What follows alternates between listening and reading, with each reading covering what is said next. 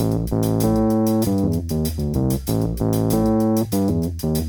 right, hello everyone. Welcome to Let's Go There, the podcast about searching for God in a post truth world.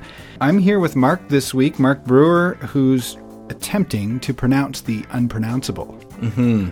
It's not uh, going well. No, I saw a little video that you did in your van. And how are you? I saw how you tried to pronounce it. What was the pronunciation you came up with there? uh, right. You know, exactly. that. Yeah. The I'm searching for words and they're not coming. Right. Now, for, for those of you who didn't see, he actually pronounced it with his face there. So it's hard to come across that on the podcast.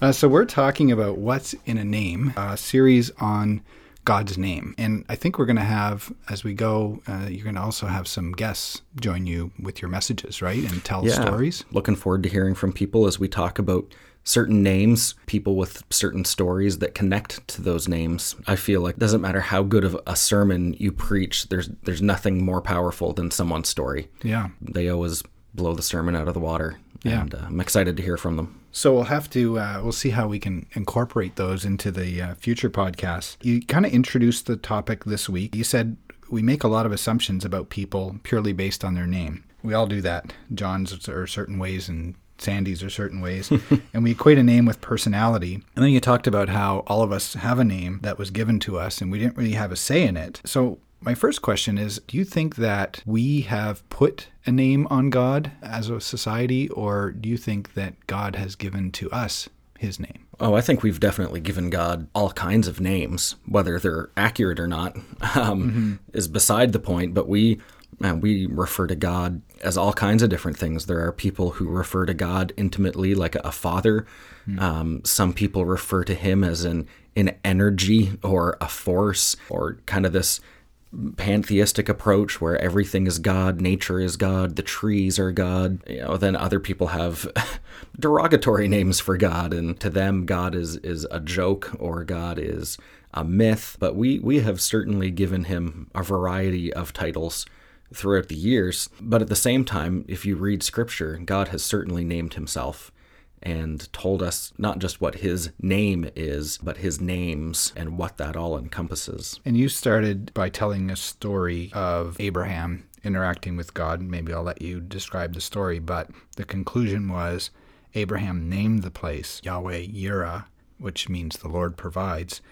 And you talked about how the people of God started to connect God's name with God's actions and his personality and all that. So, do you think that the name or the personality of God was revealed all at once? Was it revealed over time? Like, how has that grown? Yeah, I, I definitely feel, especially reading through Old Testament scriptures, that God slowly revealed himself over time to people in a variety of different ways. I think I think for God to simply show up and say, "Here is all of me," would be unfathomable. I mean, not that he's fathomable to us at this point anyway, but it certainly seems to be there was times when God was a provider or a healer or a redeemer or a savior, all of these things and over time you can see God's people begin to develop this larger idea of who God is, even in the way he refers to himself as I am the God of your your ancestors, as if to say, all of those things I am too. That whole progressively revealing himself, he's still doing that. Mm-hmm. Right? I think he does that for us personally, mm-hmm. where I can even go back now and look at times in my life where I realized, oh, God is that. Yeah. Because this happened to me or he provided for me and maybe that's a thing I read and took as true, but when he did it for me, it became real. And so I, mm-hmm. I think he's always revealing himself Right. over time.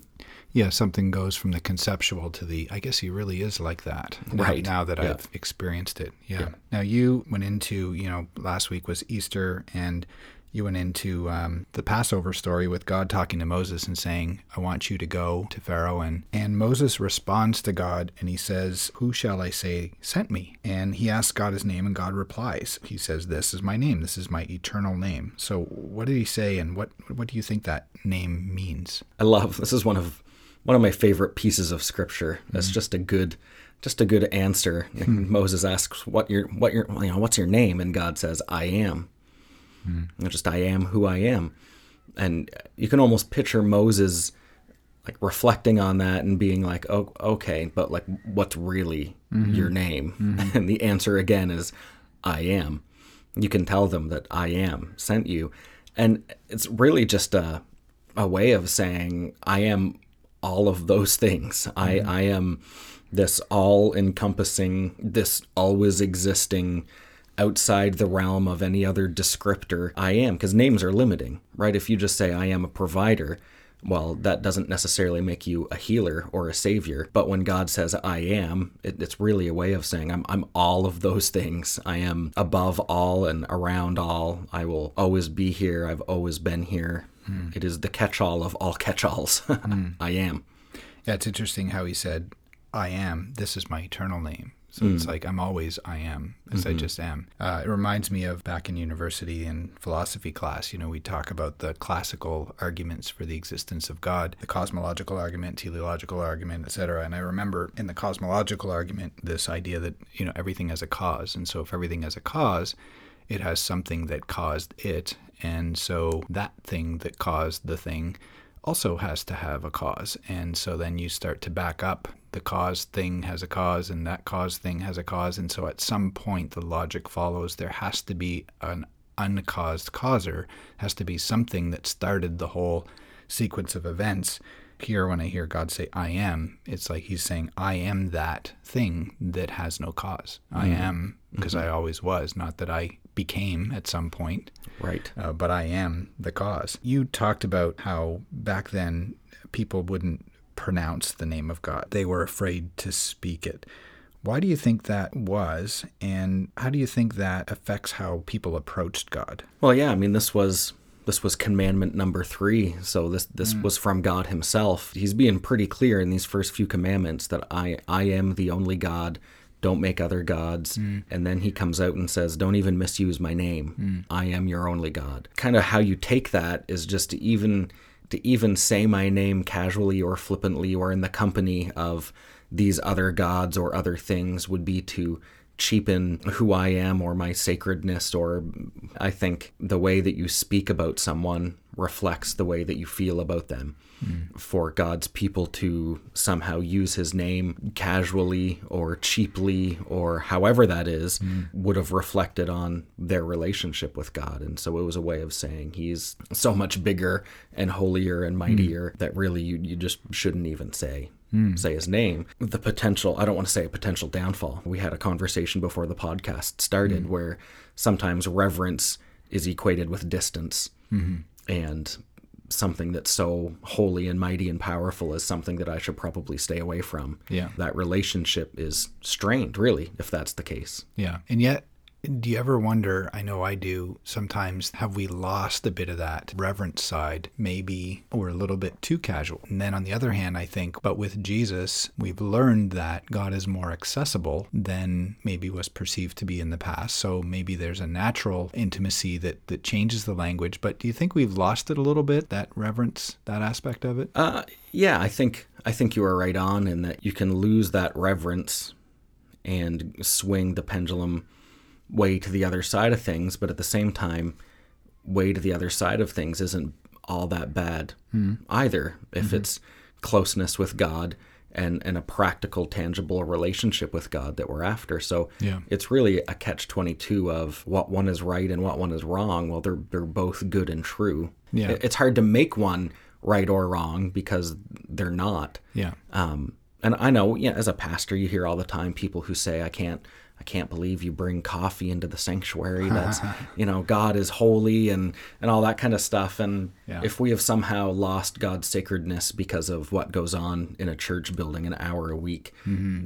I think there's other things happening there that are, that are wrong. But at the same time, there there is something to say about you know how do we reflect on his sacredness and his holiness and you know maybe we don't talk about that enough mm. and you were talking about god saying don't use my name in vain i remember when i was in university somehow i had this thought and i remember just how universal i heard the curse word was god or jesus and i, I remember going why is it so broadly universally used around the world every hmm. culture every time like it was an issue 2000 3000 4000 years ago and still today, people who might believe, might not believe, are atheists, whatever, they'll still use God's name. I was just thinking about that. Like, why? in a way, it was telling me something about God, like almost like there's something here. If everyone just seems to want to pick this name, no one uses your name. Right, You know, right. You're I- saying we should use I your even- name, like Mark, the leaf lot, the leaf's lost. I gave I gave the church permission to use my name instead, right? Because Yeah.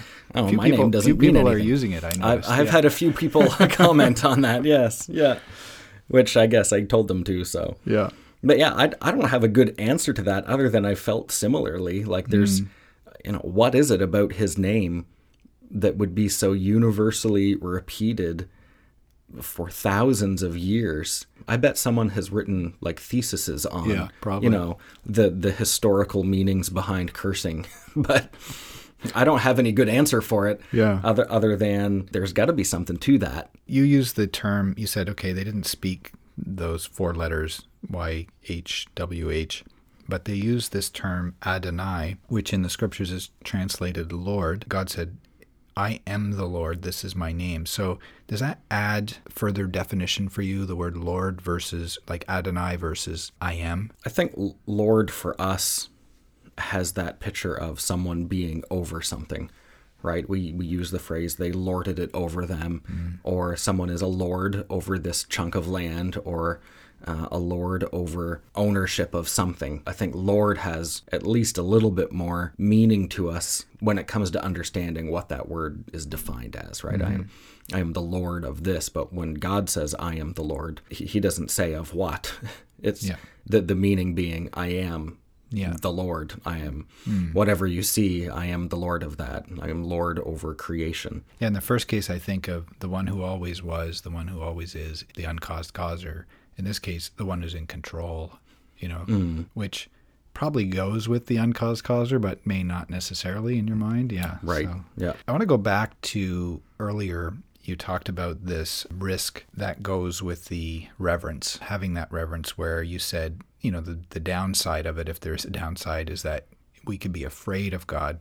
And then you kind of went into a story about Samson's dad and Judges, where you elaborated on how we should think of God's name. Yeah, there's a, a similar story where Manoah, Samson's dad, has an encounter with God and he asks the same question Moses does just, What is your name? And the answer, instead of being, It's too terrifying for you or too mm. holy or distant or unfathomable, the answer that God gives is, It's too wonderful. Mm. It's too wonderful for you to understand. Hmm. And I, I love that translation. I love that approach because it's saying it's it is huge and hmm. incredible and unfathomable, but not in a, a negative, terrifying, run away from me kind of way. Hmm. But it's the name that it's so wonderful that you want to know this God. You want to run to this God and have a relationship with this God. And so fear is a, a great motivator and god talks a lot about it in scripture. Certainly mm-hmm. used it a lot in the old testament for sure. Mm. But the the point of it isn't that we should all be still terrified and running away from god but it's there's something sacred and wonderful and creative about his name that that you should be drawn to him hmm. I just like the idea that there is something too wonderful for me to understand. Right, It means yes. it's like, Yeah. Mm-hmm. makes me want to understand it. You know, like, wow, there's something that's actually, because there's some wonderful things in the world, but there's something that's too wonderful for me to understand. It's kind of mind blowing. Back to this dad part that you talked about. Now, you went into more in the New Testament times. You said that the word we started using was Abba, which means father. My question is do you feel that in general mankind's relationship with god started to take a shift from this kind of distance reverent relationship to a more affectionate intimate one where we say daddy what are your thoughts on that? Yeah, I think there's a huge shift that happens in the New Testament where Paul writes, you know, this is after Jesus has died and the church has begun this whole idea of being a Christian means that you become a child of God. You become part of this family.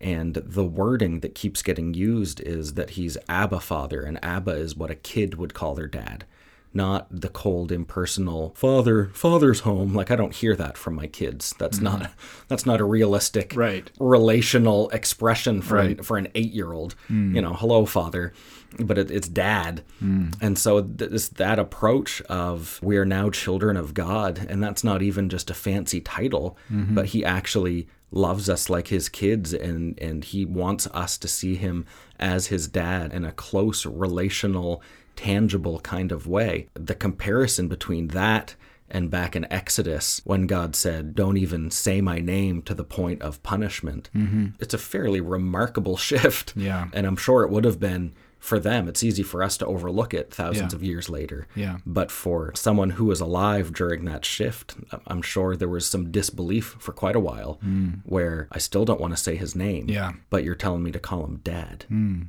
That, that's pretty wild. And if someone's listening to this and struggling a little bit with that tension, let's say, between the should I think of God as this reverent, powerful being that I should, you know, respect and fear versus I should call out to him as dad, and they kind of want to work that out a little bit. Any advice you have? Yeah, yeah uh, no. No. No, it's a great question because we believe both of those things. Yeah. We believe that the fear of the Lord is the beginning of wisdom and that he is reverent and, and worthy, but at the same time still dad. And so I, I think in your relationship with him, if you're trying to seek him, learning more about him, you know, I would- I would examine the scriptures and read the stories of times when he was to be feared and what happened, and then other times in the New Testament where the language is more intimate and, and relational, and just start to examine those and really start to build your conclusion about who is God saying He is all throughout Scripture. Don't just hear what everyone else has said, but who in these pages is God saying, I am these things? And so I would, I would obviously get into the Word, but even pray, right? Mm-hmm. Listen, seek Him out, ask yourself what it means to fear God and then ask yourself what it means to be near to God and just really ask Him to help you. That's what He does. It is a difficult thing to say. I believe both of these seemingly opposite ends of the spectrum simultaneously, but uh, I guess He just is, and so that's Yeah. that's kind of where we land when when you follow a God who just is. There is things that are too big for us to fully comprehend, but keep seeking that out. Awesome. Well, I look forward to this series. I think it'll be exciting to hear all the different names and expanding on those, plus all the people's stories around those. So, Yeah, uh, I'm thanks, excited. Yeah, thanks for doing this. And thanks everyone for listening. The podcast with only one simple name. Exactly.